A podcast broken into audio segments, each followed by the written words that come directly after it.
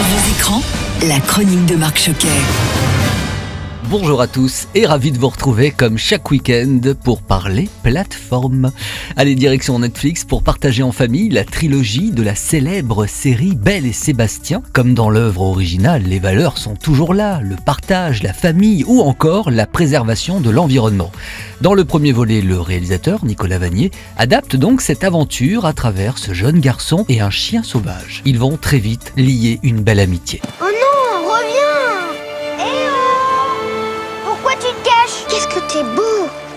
Ah bah non, t'es belle La semaine dernière, Prime Video mettait en ligne, vous le savez, les quatre premiers épisodes de la saison 4 de LOL qui ressort. Alors après Camille Lelouch, Gérard Darmon, Alexandra Lamy ou encore Ahmed eh bien nous avons pu découvrir les nouveaux candidats s'affronter dans cette nouvelle édition. McFly et Carlito, Franck Gastambide, Alison Wheeler, Audrey Lamy ou encore Alban Ivanov, sans oublier Jean-Pascal Zadi et Jérôme Commandeur. Alors ce week-end, ça continue, c'est la suite. Difficile, c'est vrai, de ne pas rire, et à ce stade, aucun n'a été éliminé. Alors cartons rouges vont-ils tomber C'est vrai que quand Jérôme Commandeur parle, par exemple, eh bien Alison Wheeler a sa technique. quelqu'un a un souhait euh, qu'il aille euh, voir Patrick qui s'occupera de lui.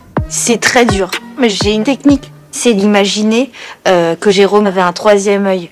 J'avais vu ça euh, dans, une, dans des techniques d'entretien d'embauche quand je cherchais du travail. Visualiser ce truc-là, ça peut être pas mal. Allez, on termine avec le top 3 des films les plus regardés cette semaine sur Netflix. En 1, The Abyss, fantastique et suspense garanti. En 2, Ceux qui veulent ma mort avec Angelina Jolie. Et puis en 3, pour les enfants également, à la 2 avec Jamel Debbouze et Kev Adams, entre autres. Terminez bien ce mois de février, prenez soin de vous et à la semaine prochaine.